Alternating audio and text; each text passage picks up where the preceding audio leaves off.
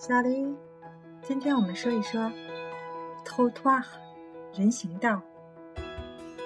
比如说，行人必须走人行道。Les piétons doivent emprunter le trottoir. Les piétons doivent emprunter le trottoir. 这里用到一个 emprunter。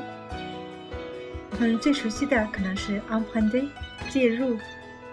借入书、借钱 emprunter de l'argent à quelqu'un， 但是它也有选取哪条道路，走哪条道路的意思，也就是 utiliser pour circuler。 所以行人你们也知道了 piéton。 那汽车不应该停在人行道上。 Les automobiles ne doivent pas être garés sur les trottoirs。Les automobiles ne doivent pas être garés sur les trottoirs.